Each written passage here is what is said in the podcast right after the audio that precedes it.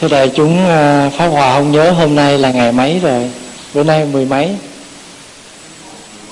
mười một là ngày Chủ nhật. Như vậy thì mười lăm là ngày rằm, là ngày thứ mấy? Thứ năm. Tối thứ năm lúc bảy giờ rưỡi có lễ sám hối tụng giới. Thì xin quý vị nào cũng nhớ ngày thứ năm tuần tới đó, tối lúc bảy giờ rưỡi có lễ sám hối tụng giới, quý vị lên làm lễ. Có testing, có nghe không? Thưa đại chúng, thường thường ở trong cuộc sống thì chúng ta lúc nào cũng mong muốn cho mình có cái được cái bình an. Rồi nếu như trường hợp mà không được, bình an ở đây có nghĩa là đừng có ai phá mình, đừng có ai chọc mình buồn, đừng có ai chọc mình giận, rồi đừng có cái gì trở ngại. Coi như là làm cái gì mình cũng mong cho thông suốt, đừng có trở ngại, đừng có chướng ngại, đừng có chướng nạn gì hết. Quý vị có mong vậy không? Chắc ai cũng mong như vậy. Nhưng mà từ khi mà mình bắt đầu lớn lên, mình sinh hoạt trong cái xã hội rồi, cho tới giờ phút này, quý vị có thấy lúc nào cũng được như ý không? Có không? Chắc là không. Ít nhiều gì thì cũng sẽ có chướng ngại, những cái trở ngại đến với mình. Vậy cho nên cái chuyện mong mỏi đừng có gì khó khăn đến với mình thì cái chuyện đương nhiên ai mà không mong. Nhưng mà mong không có được là bởi vì cõi này mình gọi là gì? Hồng gì? Hồng trần. Hồng trần là gì? Là cõi của bụi bặm. Tiếng Anh dịch là the world of dust, tức là thế giới của bụi. Hồng trần có nghĩa là những cái bụi hồng á, bay tứ tung. À, thì giờ mình đi đâu cũng gặp hồng trần. Cõi là cõi hồng trần, gửi thân trăm tuổi, kiếp phù sinh thay đổi mấy lần. Có thân nên khổ vì thân, bởi xưa chơn tánh niệm lầm sai mê.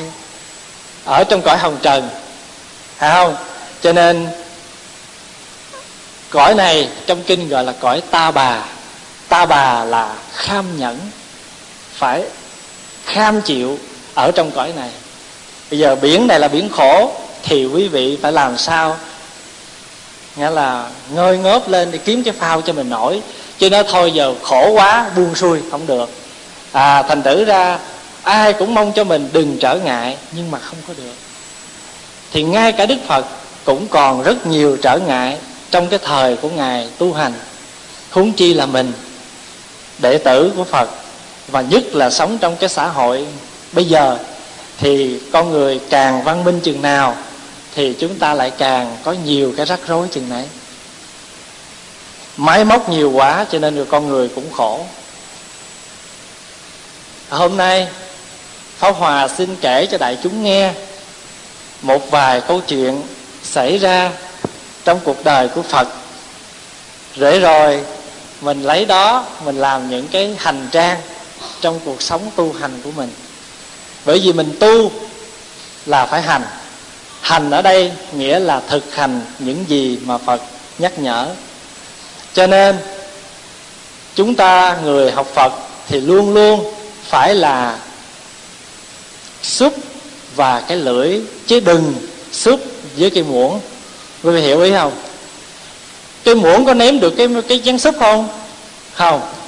À, mà chỉ cái gì mới ném được súp? Chỉ có lưỡi thôi. Cho nên mình tu là phải súp với lưỡi. À, giống như là đưa muỗng súp lên cái lưỡi thì mới biết được cái vị đó như thế nào. Chứ đừng là học cho nhiều giống như cái muỗng vậy đó, chỉ có thể múc súp mà không ném được súp. À, hãy nói cho quý vị dễ hiểu hơn nữa là người làm ở nhà băng có thể đếm một ngày cả triệu đồng, nhưng mà có xài được sen nào trong đó không? Không được. Không. Thường thường khi mà chúng ta lái xe hay chúng ta đi đường, gặp một cái gì trước mặt chướng ngại mình thì quý vị chỉ cần đi tới lăn cái đó ra một bên, hay là khiêng cái đó qua một bên, thì tự cái đó mình sẽ đi được. Cái đó chỉ là chướng ngại thôi, tức là bên ngoài đỡ. Nhưng mà có một cái mà không ai giúp mình được, mà phải tự mình. Cái đó gọi là chướng nạn. Chướng nạn là những cái gì mà nó nằm ở trong, còn chướng ngại là những cái vật bên ngoài. À, còn những cái chướng nạn, chẳng hạn như mình không thích cái anh kia, mà giờ đi đâu mà có ảnh tự nhiên mình khựng rồi, đang cười nói vui vẻ, tự nhiên thấy cái mặt ảnh tới cái là mình đổi sắc, mình nghĩa là tự nhiên tim mình nó đập thình thịch, phải không? Rồi mặt mày mình nó giận phừng lên. Cái đó mới là chướng, cái đó là chướng ngại đó. Tại sao vậy? Rồi sao mình dẹp cái người kia qua bên, nhưng mà thật sự ra, nhưng mà rồi đôi khi á, không gặp cái người đó nữa, đi về nhà, leo lên giường ngủ rồi mà cũng còn mang cái anh đó lên giường, mang cái chị đó lên giường, rồi bắt đầu suy nghĩ về người đó, làm cho mình mất ngủ. Cái đó là chướng nạn. Đó là một cái nạn. Nạn thì nó nó nó nó khổ, nó nó khó khăn hơn là cái ngại. Chướng ngại thì là bên ngoài, mình có thể mình dẹp được, thấy không? Nhưng mà có những cái đó bên trong thì mình phải quán giải. Quý vị nhớ, Đề Bà Đạt Đa là anh em chú bác với Phật, tức là anh ruột của ngài A Nan. Từ nhỏ là luôn luôn đối trị, nghĩa là đối, nghĩa là luôn luôn là cái người, nghĩa là chống đối. Trước khi Đức Phật đi xuất gia, ngài là một thái tử, thì hai người cũng ít có khi nào mà mà chơi chung. À, mà hễ mà chơi một hồi thì ngài là Đề Bà Đạt Đa cũng kiếm cách để mà tìm cách để mà gây hấn với với thái tử Tất Đạt Đa. Thì ngay cả khi mà thái tử Tất Đạt Đa đi tu rồi, thành đạo rồi, thì Đề Bà Đạt Đa cũng xin đi xuất gia với ngài. Mà xin đi xuất gia như vậy mà ở trong giáo đoàn cũng luôn luôn tìm cách phá quấy giáo đoàn. Rồi quý vị nghĩ, thường thường mình cứ tưởng là trong cái giáo đoàn của Phật á, là ai cũng thánh thiện, người nào cũng thuần thục sao? Đâu có. Không có đâu. Cũng có những vị tu hành xuất gia, nhưng mà tu hành chưa có vững chãi, cho nên để cho tâm niệm của mình cũng còn những cái phiền não xảy ra, và cũng còn nghĩa là làm cho giáo đoàn có nhiều cái xích mích. Có một thời gian mà các vị cứ gây gỗ với nhau, gây hoài thôi. Đức Phật khuyên hoài không được. Một hôm nọ, ngài thấy ngài nói không được, cái ngài bỏ ngài vô rừng. Ngài bỏ ngài vô rừng, ngài an cư ở trong rừng một mình. Thì có Phật ở nhà thì Phật tử mới mang đồ đến cúng dường chứ. Thành thử không có Phật ở nhà thì Phật tử không mang đến cúng, thì các thầy đói meo. Rồi khi mà các thầy đói quá, cái bây giờ mới ngồi lại mới nói trời, anh em mình gây hoài kiểu này, giờ làm cho Đức Thế Tôn bỏ vô rừng rồi, mà giờ Phật tử không ai cúng, thôi giờ mình vô chùa, mình vô rừng, mình năn nỉ Đức Thế Tôn trở về. Đó. Rồi từ đó Phật mới chế ra cái pháp luật hòa đó. Tại vì không có gì đâu, Phật chế có nhiều cái giới luật. Rồi có nhóm đi không có mặt ở nhà, không nghe được những cái điều đó, rồi cái nhóm kia nghe được, rồi cái là chấp vào cái chuyện đó. À, rồi cái nhóm kia đi về đâu có biết, cho nên không hành trì những cái luật đó. Rồi cứ nói, mà nói nói ngày không đủ, tranh thủ nói đêm, lải nhải nói hoài, bên kia họ bực. Họ bực rồi cứ gây, mà cứ như vậy. Cho nên rồi á, lửa đó một chút nhưng mà đâu có phát liền đâu. Thường thường mấy cái lửa đó nó ngấm ở trong. Cho nên quý ông, quý quý vị mà mà về về nhà mà cứ lải nhải hoài đó, đôi khi người ta nhịn á, đừng tưởng ta nhịn rồi làm tới.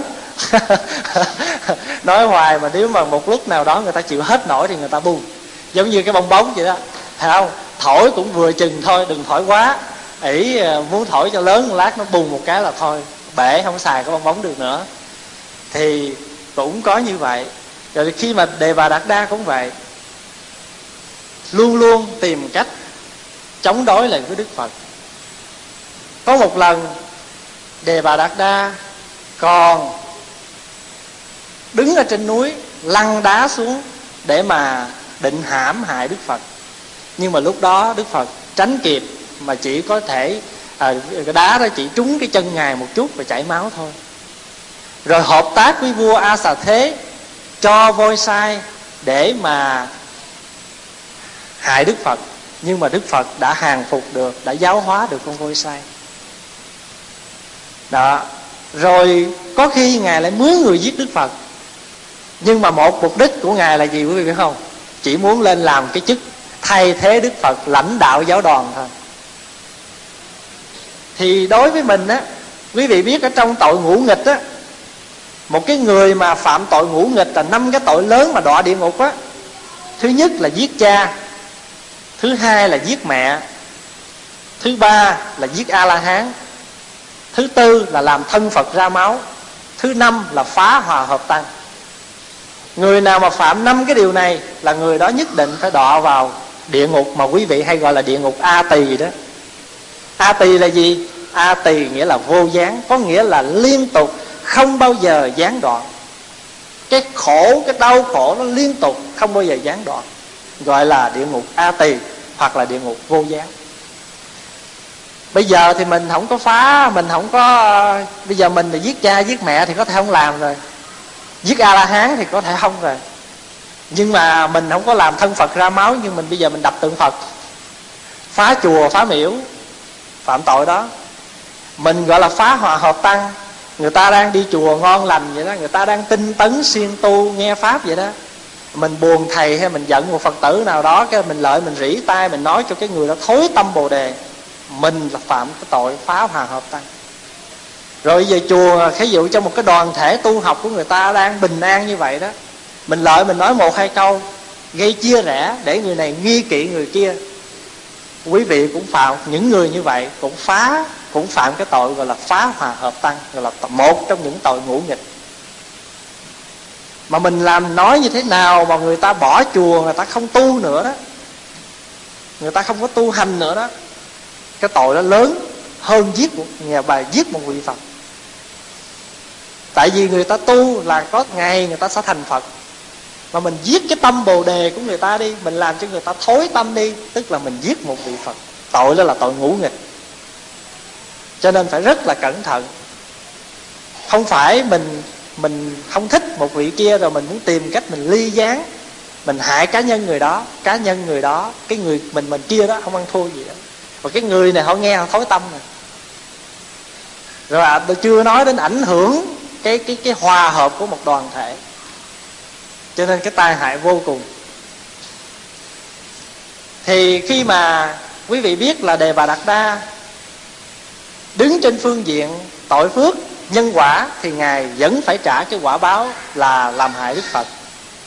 Nhưng mà khi mà Ngài đọa địa ngục á, thì Ngài A Nan xuống thăm á, Ngài A Nan mới hỏi: sư huynh, ở trong này sư huynh có khổ không? Đề Bà Đạt Đa nói: sao khổ được. Thí dụ như sư đệ coi phim á, mà nếu mà không có hai phe chánh tà thì phim nó đâu có hay, sư đệ đâu thích xem, phải vậy không?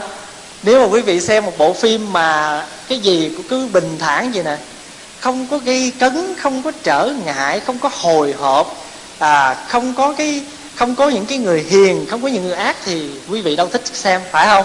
Là xem bộ phim là phải như thế nào quý vị mới xem.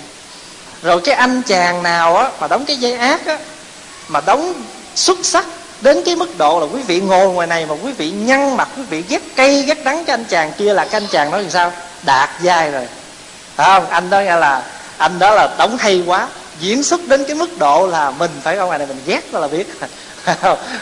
Cho nên có những anh tài tử á, ảnh đóng phim hiền hoài anh không nổi, nhưng mà ảnh đóng xong bộ phim ác anh nổi luôn, tại anh ảnh hay, đóng hay quá. Thì ngày Đề Bà Đạt Đa cũng vậy. Đề Bà Đạt Đa nói: ta đã làm tròn một cái nhiệm vụ là thực, nghĩa là giúp đỡ cho Đức Như Lai thành tựu cái đạo nghiệp. Đức Phật tuyên bố mà, nếu như trường hợp sự tu hành của Đức Phật mà không có Đề Bà Đạt Đa phá quấy thì chắc có lẽ Phật thành đạo còn lâu.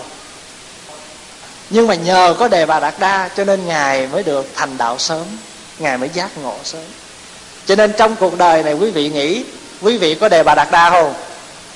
À, có những người, nhưng mà đứng trên đại thừa hạnh, Bồ, nghĩa là Bồ Tát hạnh á, thì Đề Bà Đạt Đa không phải là cái người nào khác, đó là một vị Bồ Tát.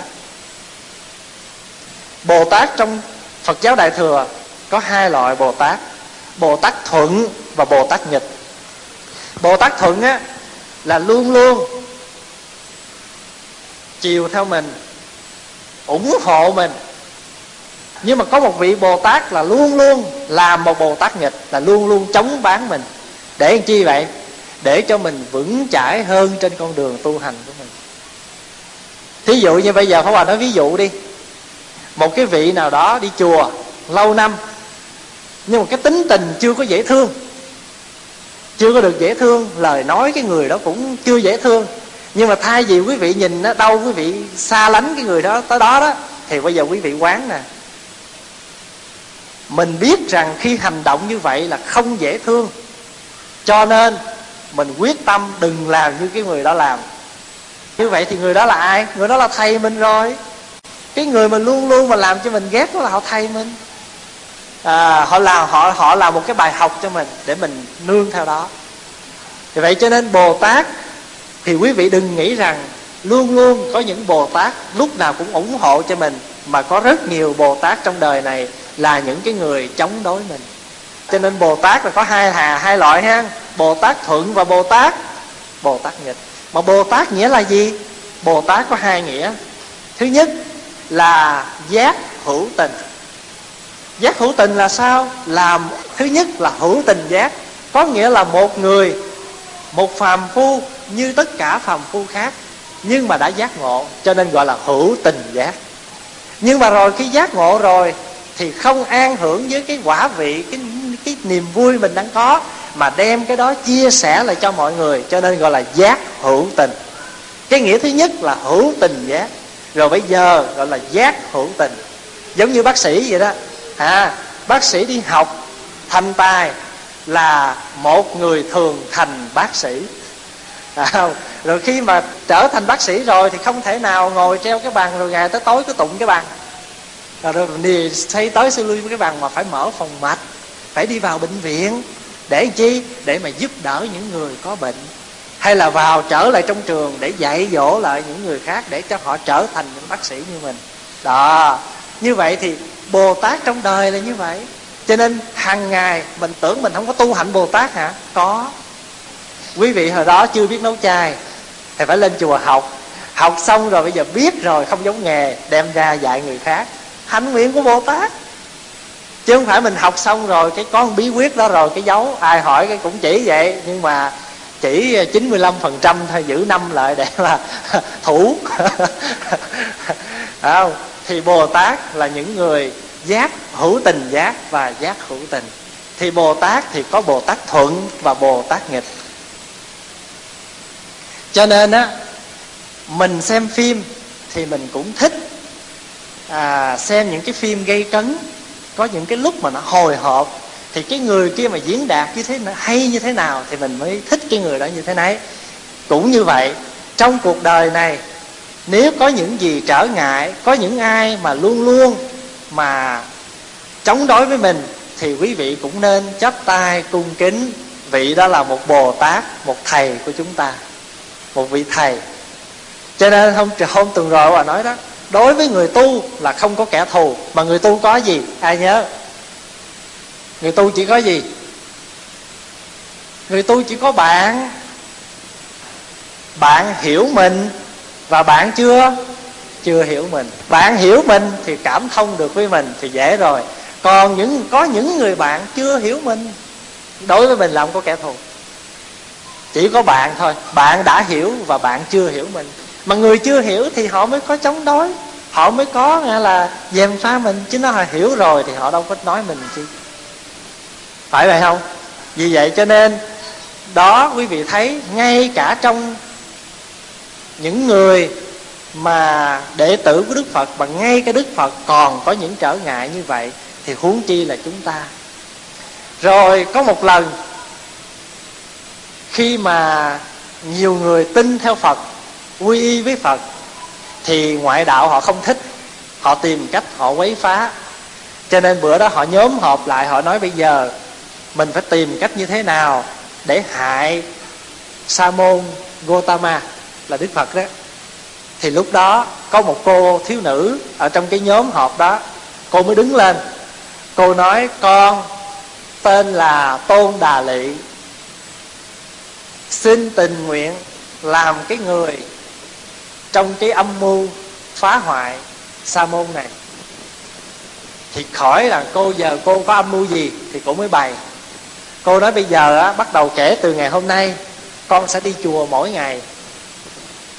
Con đi chùa mỗi ngày để cho ai cũng biết mặt con hết rồi đó. Rồi sau đó các vị đó mới giết con, rồi đem bỏ con ở trong chùa để mà vu oan cho đức cho sa môn Gautama. Nghĩa là cổ hy sinh cái tính mạng của cổ chỉ vì để hại Đức Phật. Thì cái sự việc nó xảy ra,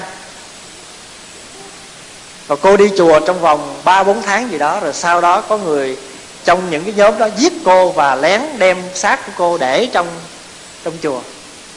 Rồi bắt đầu bắt một hôm nọ bắt đầu mới tung cái tin ra là mất cô gái đó. Rồi bắt đầu mới đi tìm. Thì tìm thì người ta mới nói tôi hôm trước tôi thấy cô đã hay đi chùa mỗi ngày, cúng dường, à, nghe pháp, thành thử bây giờ đâu đến chùa hỏi thử. Thành thử và khi mà đến chùa bắt đầu lục soát thì mới đem cái xác cô ra được. Thì lúc đó mới là cái chuyện này nó xảy ra. Thì sau đó mới có những cái người minh oan cho Phật, nhưng mà Phật thì không nói một lời nào hết. Đó. Như vậy thì quý vị mới thấy, hôm tuần rồi mình học mười điều tâm niệm thì mình mới thấy á, phải không? Ở đời thì đừng có cầu cái việc gì nó cũng thuận theo ý mình, phải có trở ngại. Rồi có những cái trở ngại như vậy thì mình mới phấn đấu lên, mình mới tinh tấn hơn lên. Và cái đó là làm cho mình có một cái kinh nghiệm, mình làm một cái kinh nghiệm sống. Quý vị nhớ Quan Âm Thị Kính không? À, rồi có nhiều người cứ học được cái câu chuyện Quan Âm Thị Kính đó, thành thử ra khi mà nói rằng à, Quan Âm nghĩa là gì? Cái nó nghĩa là oan ức chịu đựng. Đâu có đúng. Cái chữ oan là oan ức, còn cái này là quán âm, cái là Quan Âm. Nó, nó, nó đâu có đúng với cái chữ. Thành thử ra Quan Âm không có nghĩa là oan ức phải chịu đựng, nhưng mà đó là hạnh nguyện của Bồ Tát, phải nhẫn. Vậy thì tại sao mà khi chúng ta đám cưới chúng ta đeo cái chiếc nhẫn? Ông bà mình đã khéo léo đem cái áp dụng cái chiếc nhẫn. Thứ nhất, tại sao chiếc nhẫn làm bằng vàng? Vàng là vàng hai mươi bốn nha, vàng y nguyên đó. Bởi vì vàng là cái chất quý nhất trong thất bảo. Thất bảo là gì? Là vàng, bạc, lưu ly, pha lê, sa cừ, xích châu, mã não. Mà vàng là đứng đầu, phải vậy không? Thì cái tính chất vàng thì dù cho quý vị bỏ vào trong lửa nung thì đem ra vàng có thay đổi không? Cũng không thay đổi. Rồi bây giờ quý vị đem vàng, quý vị đem dùi ở dưới bùn rồi mang vàng lên thì vàng có thay đổi không? Có không? Cũng không thay đổi. Thì khi mà thương yêu nhau, chấp nhận nhau là chồng là vợ, có nghĩa là phải trao cho nhau cái tình thương chân thật giống như vàng, không có thay đổi. Những cái lúc thịnh, những cái lúc suy mà suy sụp hình tam giác, không làm kiểu này kiểu kia, mà chiếc nhẫn phải là tròn, mà phải tròn liền lạc, không có kẻ hở. Ý muốn nói rằng khi mình đã trao cho nhau rồi trọn vẹn, giống như cái cái khâu đó mà nó tròn, mà hãy kẻ hở, mà có kẻ hở tức là kẻ thứ ba, thứ tư, thứ năm, thứ bảy đi vào. Vậy cho nên rồi ông bà mình lại hay một cái nữa là đặt cho cái tên quá hay là gì? Là nhẫn. Nhẫn là gì? Nhẫn là chịu đựng.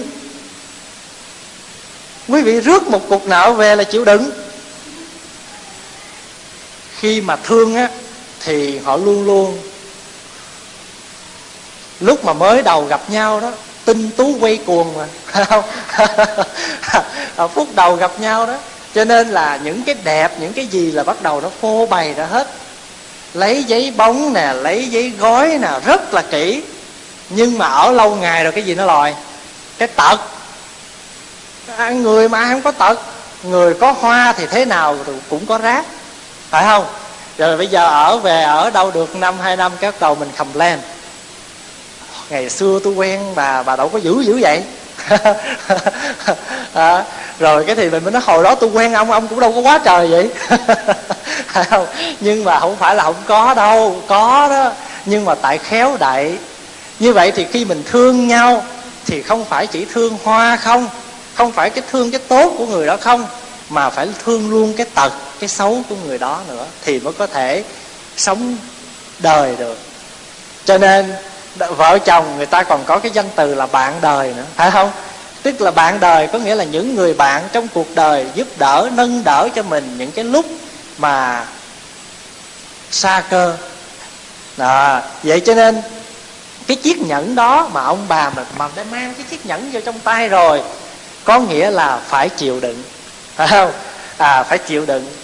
Mà chịu đựng ở đây, mà nếu mình là người cái ly á, cao cỡ nào thì chịu đựng cũng có, có sao? Có hạn chế. Nhưng mà cái tâm của chúng ta thì có một cái không gian mênh mông, cho nên mình chịu đựng được hết. Nếu mình có cái lượng tình thương rộng lớn thì mình chịu đựng được hết. Mình không phải là cái ly, mình không phải là cái tô, mình không phải là cái chén mà chỉ có thể chứa đựng bao nhiêu, mà mình là cái tâm. Mà cái tâm thì nó dày, nó rộng, nó sâu, nó bền bỉ, cho nên mình phải có không gian rộng lớn. Cái tâm mình gọi là tâm lượng như Thái Hư, rộng lớn mênh mông, vung mà là mình vung chứa tất cả. Thì khi chúng ta tu hành, bệnh hoạn thì mình đi tới bác sĩ, có trở ngại thì mình mới có cố gắng mình vượt. Mà quý vị đừng nghĩ rằng biết đâu chừng cái trở ngại này, cái khó khăn này lại là cái bài học cho mình, lại là một cái gì rất thành công cho mình. Cho nên ở đời không có cái gì gọi là vô dụng hết, cái gì cũng hữu dụng, gọi là dụng nhân như dụng mộc, không ai là người vô dụng. Tối hôm qua mà khi chúng ta tụng cái kinh, đọc cái kinh Hiền Nhân á, thì ngài Hiền Nhân cũng dạy như vậy, dụng nhân như dụng mộc, không có người nào là người vô tích sự hết á, người nào cũng có cái chỗ dùng. Chẳng hạn như mấy đứa nhỏ đây nè, quý vị đừng có tưởng là mấy đứa đây nó không làm được việc, nó làm được việc lớn mà người già cả, người lớn tuổi làm không được à. Biết việc gì không? Mở cửa. À, mỗi khi mà mày ở chờ Phật tử mà vô bấm cái chuông là tiên tiên tiên toàn là bắt đầu nó đua nhau, nó chạy, nó mở cửa, phải không? Mà trong khi đó những cụ lớn tuổi còn chậm chạp, có đôi khi còn làm biếng mở nữa chứ, phải không? Cho nên người lớn tuổi vậy mà chưa chắc làm được việc, cái đi mở cửa, phải không? Đó, cho nên những đứa nhỏ nó cũng có cái hữu dụng của nó. Cho nên quý Phật tử khi những em nó đến chùa, kệ nó có phá nó dở một chút thì mình không cho nó dở chánh điện, thì cho nó xuống nhà nó chơi, mình chỉ coi chừng nó phá cái gì nó quá thôi, chứ còn nít mà bắt nó ngồi yên như mình sao được. Đừng có la nó, dễ dãi một chút cho con cháu nó thương. À, thành thử ra những em mà nó đến chùa đó, quý vị đừng có bắt nạt nó, đừng có bắt nó phải như mình, phải không? Thì để nói vậy thì Pháp Hòa kể quý vị nghe một câu chuyện. Một hôm Trang Tử đi bên đường, thì Trang Tử mới thấy cái cây, thì cái ông tiều phu á, cái ông mà chặt củi đó, ông mới đứng ông ngắm nghía một hồi, ông không chặt. Thì Trang Tử mới hỏi tại sao không chặt cái cây này, thì ông mới nói ôi cái cây này vô dụng, không có xài. Thì Trang Tử mới nói như vậy bất tài cũng có cái lợi của bất tài, không ai chặt. Rồi đi tới nhà của người bạn chơi, thì ông chủ mới kêu người làm á đi xuống, đi vô sau á bắt vài con chim ra làm chim roti nhậu. Cái thì người người làm mới hỏi dạ thưa chủ nhân, bắt con chim nào làm thịt? Thì chủ nhân mới nói kiếm chim nào nó không có kêu á, không có hót á, làm thịt, vô dụng, làm thịt trước đi. Còn con cái lúc làm rồng thì phải bay như rồng, mà những cái lúc mà làm rắn thì phải biết bò như rắn. Quý hiểu ý không? Cũng như vậy, những cái lúc chúng ta thịnh, những lúc chúng ta được an vui thì chúng ta cũng bay lượn như là rồng. Mà những cái lúc mà chúng ta nghèo khổ, nghĩa là sáng thì ăn cơm sườn nhưng mà chiều ăn nước tương, kiểu nào cũng được hết. Ăn cơm sườn thì có nhiều khi tô hủ tiếu ở trước mặt mà không biết thưởng thức thì tô hủ tiếu cũng dở hơn một củ khoai như thường. Quý vị ngồi ở đây, những cái chốn thông dong mà quý vị còn có trở ngại, còn lo lắng, còn muộn phiền, thì cái chỗ này mặc dù là chỗ giải thoát, chỗ an vui, thì trong lòng quý vị cũng nghĩa là không an vui, không giải thoát, mà quý vị cũng ràng buộc như thường. Như vậy thì trong cuộc sống của mình, quý vị hay đi gara sale đó, cái đồ mà người ta bỏ ra là người ta không xài, nhưng mà thôi kệ, mở cái bữa gara sale đi, hai sen, năm sen, mười sen, đồng, năm mươi sen gì đó, là đồ bỏ của người ta, nhưng mà khi mình mua về là gì? Là đồ mới của mình. Tại vì sao? Lúc đó mình đang cần xài. À, phải không? Như vậy thì trong cuộc sống này không có cái gì là không có cái lợi của nó, phải không? Cho nên đừng có bắt cái gì nó cũng phải như vậy, thì có trở ngại mới có thành công. Quý vị thấy, khi mà chúng ta có trở ngại, có nhiều người không có biết chuyển hóa, mà khi mà có những cái phiền muộn nó đến với mình thì người đó sống một cách buông luôn.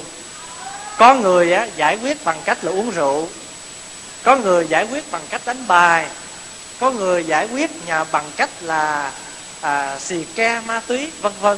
Thì những cái đó không giải quyết được ở cái chướng nạn của mình, mà nó còn làm cho mình thêm đau khổ. Có một cái bác đó, chồng đi vượt biên mất tích, thì bác mới nghĩ bây giờ ông xã mất rồi, thôi bây giờ mình cũng không thiết sống làm chi, thôi bây giờ hút thuốc, hút cho nó chết đâu, nó chết khuất cho rồi. Ai ngờ nó không chết mà nó ghiền. Thành thử một ngày hút gần một gói thuốc. Rồi sau khi quy y là Pháp Hòa mới nói là tuyệt đối không được hút thuốc, bây giờ bỏ thuốc rồi. Đó, cho nên quý vị thấy có đôi khi á, những cái việc mà mình nghĩ nó phải như vậy, rồi một cái đó là đời sống buông lung. Không phải có trở ngại thì chúng ta buông lung như vậy. Quý vị nhớ tái ông Mã không? Bữa nọ cái ông nhà giàu đó, ông có con ngựa, rồi cái ông thương quý lắm, bữa nọ đi mất tiêu. Cái hàng xóm nghe tin, hàng xóm tới chia buồn. Ông mới nói thôi không sao, biết đâu chừng ngựa đi là một cái chuyện xui, nhưng mà biết đâu chừng.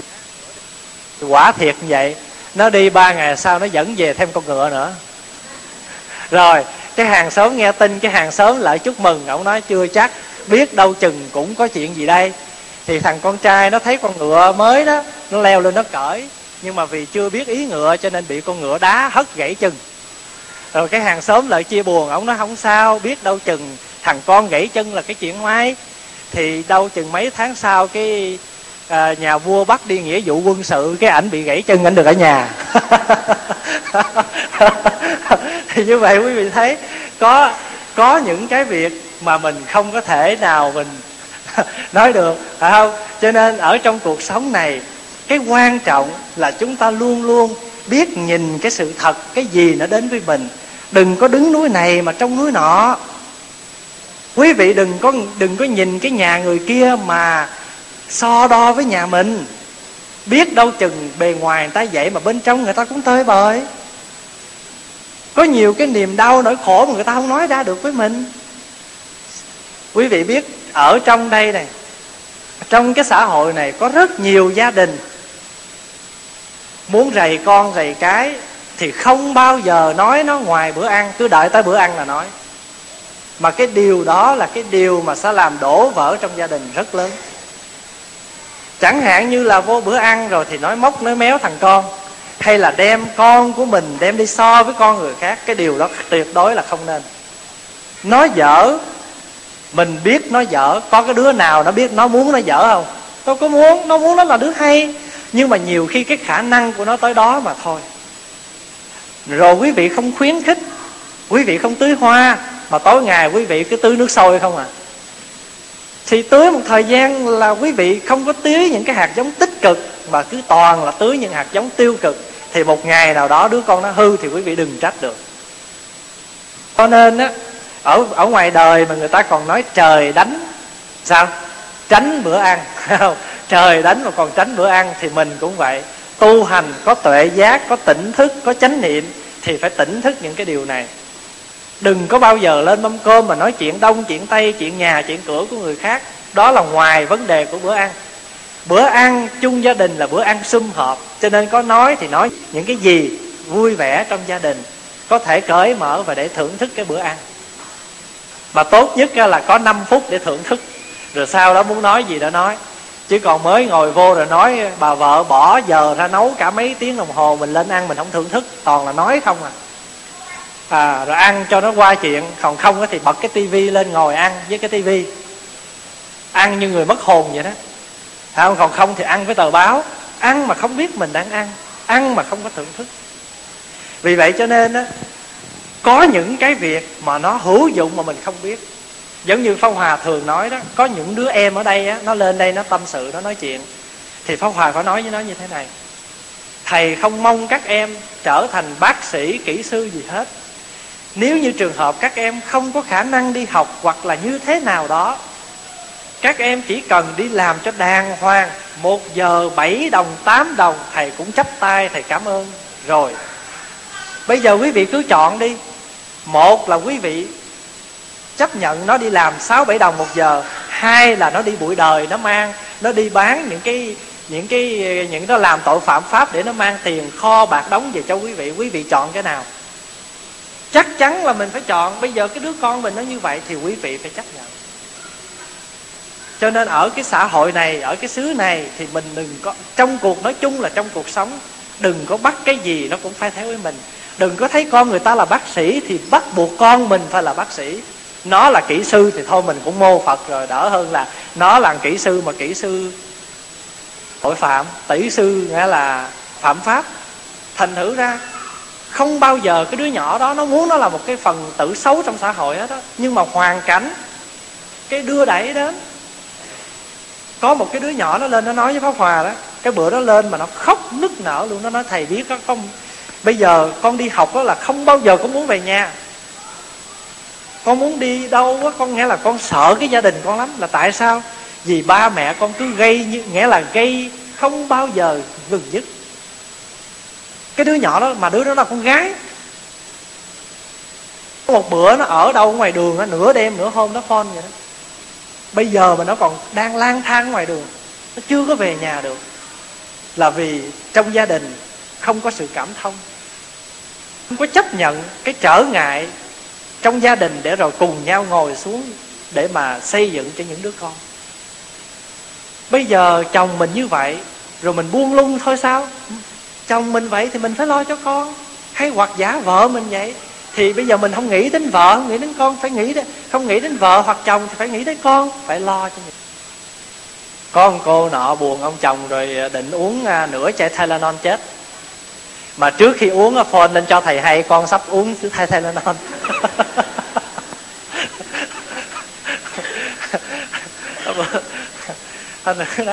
Vậy thì Pháp Hòa mới nói với cô, bây giờ đừng có nghĩ tới người kia. Mà giờ con đây là ba đứa, mà cái thằng lớn nhất là mới có bảy tuổi thôi, còn hai đứa, đứa năm, đứa ba, rồi chết rồi ai lo cho con? Cho nên trong cuộc sống này có những cái trở ngại, nhưng mà đừng bắt cái trở ngại đó, đừng có để cho cái, cái trở ngại đó làm lụy mình, mà mình phải vươn lên. Rồi quý vị biết á, đừng có khi dễ người khác. Người ta không, như Pháp Hòa nói, mấy đứa nhỏ đó đừng coi thường nó, nó làm được việc lớn à. Trong cái chuyện Cái Cười Của Thánh Nhân đó, có kể câu chuyện anh chàng Lưu. Ảnh là cái người mà vừa làm việc cầm công trong gia đình. Thì cái ông chủ á, mỗi khi mà ông đi đâu, có một bữa nọ ông đi vắng, ông mới nói: Lưu à, à ông đi ra ngoài, con ở nhà nhớ coi chừng cửa nẻo. Cái ảnh nghe anh dạ rồi, cái đầu sớm á có đá gà, ảnh khoái đi coi quá đi, mà giờ đi cũng được, tại vì chủ dặn phải coi chừng cửa nẻo. Ảnh ngẫm tới ngẫm lui, cái ảnh nghĩ thông minh quá, bây giờ mình lấy cái búa với cái cây kèm á, mình tháo hết mấy cái cửa, mình vác mình đi mình giữ. Cho nên ảnh mới vác hết mấy cái cửa lên trên đầu xóm, anh coi đá gà, về là nhà mất hết trơn đồ đạc. Rồi ông chủ mới hỏi: tại sao dặn mày coi chừng cửa nẻo, mày để cho nhà mất đồ? Nó dạ thì ông chủ coi cửa nẻo còn nguyên đây, tại vì ông chỉ kêu con giữ cửa nẻo thôi, thành thử là con chỉ lo giữ cửa nẻo. Thì ông chủ cũng không có nói gì hết. Cái bữa nọ mới nói: ở nhà gãy thành cái ghế bốn chân mà gãy thành chân rồi, thôi mày đi vô trong rừng á, coi có cây nào được á chặt về để mà ráp vô cái ghế đó. Ảnh đi một ngày trời ảnh về tay không. Thì ông chủ mới hỏi tại sao dặn mày chặt cây mà mày không chặt. Nó nói dạ ông chủ dặn chặt cây về làm chân ghế, mà con thấy trong rừng cây nào nó cũng chĩa lên hết trơn, cây nào chủi xuống đâu chặt. Vậy thì ảnh thấy là cái ghế là cái chân nó chĩa xuống. Bây giờ là ông chủ kêu vô rừng chặt cây, cây nào ông mọc cũng chĩa lên trời không. Thằng nữ sao chặt, ảnh đi về. Vì đó mà ông chủ cũng không có đuổi anh, ông chủ vẫn giữ anh ở nhà. Thì một cái hôm ông chủ đang ngồi vẽ hình, thì ông ảnh là đứng, thì ông chủ mới nói chơi thôi, mày biết vẽ không? Nó dễ ợt. Ảnh mới cầm cái cọ ảnh quẹt quẹt một hồi, cái sao nó ra cái hình đẹp quá. Cái từ đó ông chủ ủng hộ cho ảnh, ảnh trở thành một họa sĩ nổi tiếng trong nước. Như vậy thì quý vị thấy có những người mà mình cho là họ là bất tài, vô dụng, nhưng mà tại vì họ có những cái hữu dụng mà nó tiềm ẩn mà chúng ta không thấy được. Phải vậy không? Cho nên Đức Phật dạy ở trong đời có bốn điều mà chúng ta không nên khinh thường. Thứ nhất là đừng khinh thường một đốm lửa nhỏ. Một đốm lửa nhỏ có thể phát cháy cả một khu rừng. Thứ hai là đừng bao giờ khinh thường một ông hoàng tử còn trẻ. Bây giờ ông hoàng tử đã trở thành một ông vua, một minh quân trị nước. Thứ ba là đừng bao giờ khinh thường một con rắn. Bởi vì con rắn nhỏ đó mà nó con rắn đó mà nó nếu nó sống lâu ngày thì nó sẽ có độc nhiều và nó cắn mình là chết. Cái thứ tư là đừng bao giờ coi thường ông thầy tu nhỏ. Một cái chú tiểu đó mà không chừng sau này lớn lên là một hòa thượng, một giảng sư sao mình biết. Cho nên Phật dạy có bốn điều không nên khinh thường. Thì trong cuộc sống cũng vậy, có những cái người mà chúng ta đừng cho là bất tài vô dụng. Có những sự việc chúng ta đừng cho nó là bí lối của cuộc sống, phải không? Cho nên á, khi mà người võ đó, có đôi khi á, họ đánh tới cái ngày là tới cái lúc mà hết chiêu đánh rồi, mà tự nhiên một cái phút nào đó họ lại chợt họ họ cái ra những cái thế đánh mà có thể thắng được cái đối phương, mặc dù là họ giỏi võ không bằng cái người kia. Thì hôm tuần rồi mình học đó, nghĩa là thiền sư Bạch Ẩn đó, ai mà đến khen ngài là Phật sống á, phải không, thì ngài cũng mô Phật thế à, phải không? Nhưng rồi bị người ta vu oan, thì bắt đầu hàng xóm ở khu vực đó mới nói ngài là Phật chết, cái ngài cũng nói mô Phật thế à. Rồi sau người ta nhận con lại, người ta xưng tôn ngài trở lên là Phật sống, thì ngài cũng nói là thế à. Và Pháp Hòa thì cứ nhắc trong cuộc sống này mà ai làm cái gì, ai nói cái gì cứ đóng kệ, phải không, cứ đưa lên kệ là xong. Ai nói cái gì là cứ kê lên kệ đó. Như vậy thì hôm nay có những câu chuyện mà rất nhiều trong cuộc sống này cũng như trong thời Đức Phật, mà Pháp Hòa chỉ kể cho đại chúng nghe một vài câu chuyện để cho đại chúng thấy mình cùng nhau, mình học hỏi với nhau ở một cái điểm là trong cuộc sống này không bao giờ có những cái gì nó như ý, nó vừa lòng mình, phải không? Cái thân, ngay cả thân mình đây nè, mình còn chưa kèm được mà, muốn bệnh giờ nào bệnh mà. Có bao giờ mình nói là tôi không muốn bệnh bữa nay không? Đâu có được. Rồi mình có nói là tôi không có muốn chết không? Không có. Ai mà muốn chết đâu, nhưng mà không thể được. Thì những cái nghịch cảnh, những cái nghịch duyên nó đến với mình, thì chẳng qua nếu mình biết nhìn, mình biết tu học, thì đối với mình đó là những cái bài học cho mình. Mà cái quan trọng là chúng ta biết đối diện, chúng ta biết tiếp nhận cái khó khăn đó. Để chi? Để chúng ta tìm cách chuyển hóa, có buông xuôi, đừng có lụy rồi làm cho mình đau khổ. Cách đây chừng năm sáu năm, Pháp Hòa có một cái anh đó, thì ảnh bị, ảnh có hai đứa con, ảnh bị một, tình cờ anh đi làm, một ngày nọ đi làm về thì anh, vợ anh đã dọn đi ra với người khác, mà cái người đó là người bạn thân của anh, dọn đi ra. Và anh đi làm về mở cửa vô là nhà không có một cái gì trong nhà hết, dọn đi sạch hết. Thì quý vị biết lúc đó anh đau khổ mà anh hận cái người bạn, mà cái người đó là cái người đang thọ ơn của anh, mà bây giờ trở ngược lại hại anh như vậy, nghĩa là dụ dỗ dẫn vợ anh đi mất tiêu. Quý vị biết là ảnh không đi làm gì hết, mà ngày tới tối là chỉ uống rượu thôi, sáng xỉn chiều say. Thì hàng xóm người ta thấy như vậy cho nên người ta mới tội hai đứa nhỏ đó, nó cứ đi vòng vòng, nó ghê, nó khóc nghĩa là um sùm ở trong một cái ấp bạc đó. Thì những người trong ấp bạc thấy vậy thì người thì ẩm hai đứa vô tắm, người thì cho nó ăn, mà coi như là suốt mấy tháng trời nó sống là nhờ cơm nhờ áo của hàng xóm, chứ ba nó không có lo cho nó gì hết. Rồi thỉnh thoảng Pháp Hòa chạy lên coi mấy đứa nhỏ làm sao, rồi coi nó, rồi nhắc nhở ba nó, rồi cuối cùng tỉnh hồn tỉnh vía rồi bây giờ dọn đi tỉnh khác làm ăn. Vậy thì mình buông xuôi là lỗ lã cho mình. Người ta nói mình, người ta nói nặng mình, người ta nói nhẹ mình, rồi hoặc là người ta có những cái hành động không như ý mình, người ta về người ta ngủ khò, còn mình á, thì dằn co ngủ không được. Như vậy thì mình lỗ lã chứ ai lỗ đâu, phải không? Cho nên tóm lại thì quý vị nhớ, có một vị nhắc mình như thế này nè: biển khổ mênh mông sóng lục trời, khách trần chèo một chiếc thuyền chơi. Thuyền ai ngược gió, ai xuôi gió, mà chung cuộc thế rồi bể khổ thôi. Cả hai người ở trên một cái biển, đều ở trên thuyền trong biển, mà người kia dù có thuận dòng đời hay nghịch dòng đời, cả hai đều cũng khổ, mỗi người khổ một cách khác. Mà quý vị thường ngày quý vị hồi nhỏ đó, Pháp Hòa hay ru em người ta đó, thì Pháp Hòa có nhớ cái bài mà mình hay hát đó: dí dầu cầu dáng đóng đinh, cầu tre mà lắc lẻo thì gặp gền khó đi. Khó đi mẹ dắt con đi, con đi trường học, mẹ đi trường đời. Mẹ đi trường đời cũng có những cái khó của trường đời, mà con đi trường học con cũng có những cái khó của trường học. Mà luôn luôn, mà khi mà chúng ta có đi thì chúng ta sẽ có đến, mà có đi là có trở ngại, có đi thì phải vượt qua. Còn trên đường thỉnh thoảng có một vị đó, họ nói với Pháp Hòa, họ mà lái xe đi đường trường là không bao giờ họ đi một đường. Lái hồi họ cảm thấy buồn ngủ là họ sang lên, à, lái cái hồi họ thấy buồn ngủ họ sang lên, sang lên để làm họ tỉnh. Thành thử ra có nhiều khi á, ngày xưa đó các bà nhớ trong thiền viện á, cứ ngồi mà cứ ngồi thiền á, thì có một vị họ đi giám thiền, thì cái vị mà giám thiền là họ có cái thiền trượng họ vác lên trên vai vậy nè.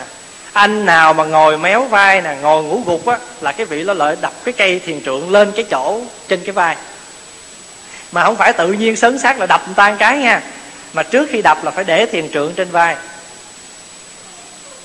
để thiền trượng trên vai để cái người kia biết rằng sửa soạn ăn một cây.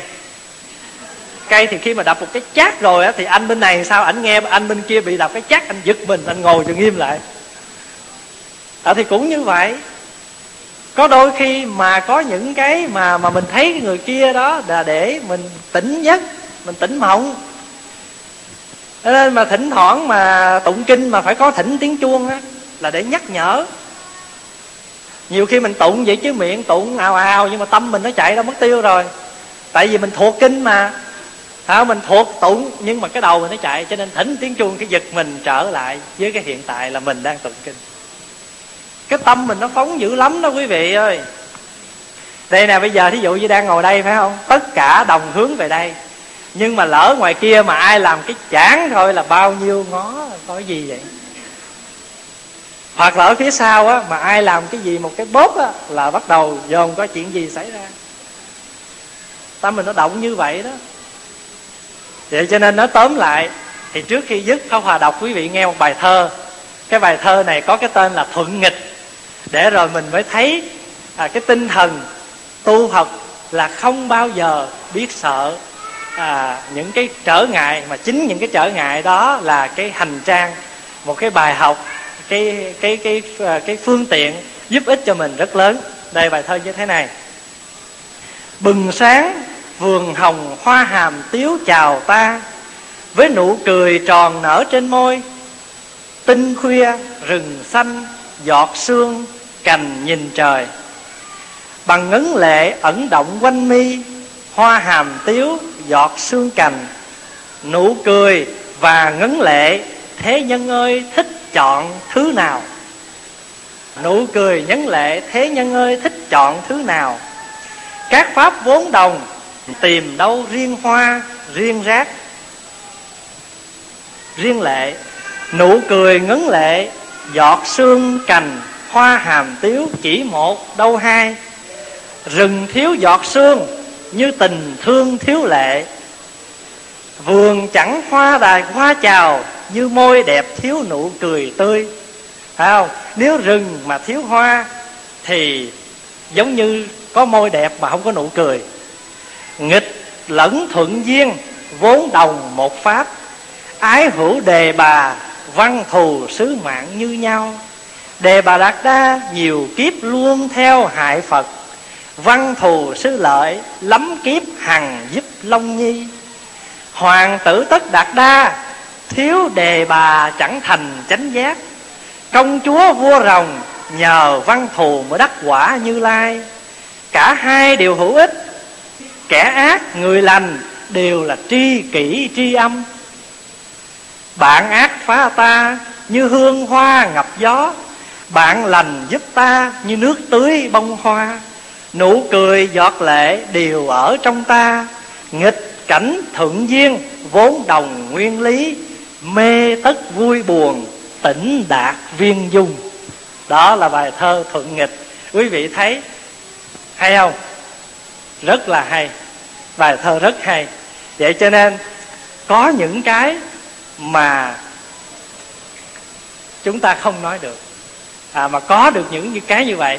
Nếu mà không có ăn cơm mà còn thích canh chua là phải thiệt chua, khổ qua không đắng là không thích, phải vậy không? Ăn ớt mà không cay đâu chịu. Thì cũng vậy, trong cuộc sống này có những cái cay, đắng, chát, ngọt, bùi, đủ vị thì cái đời sống đó càng thêm thú vị.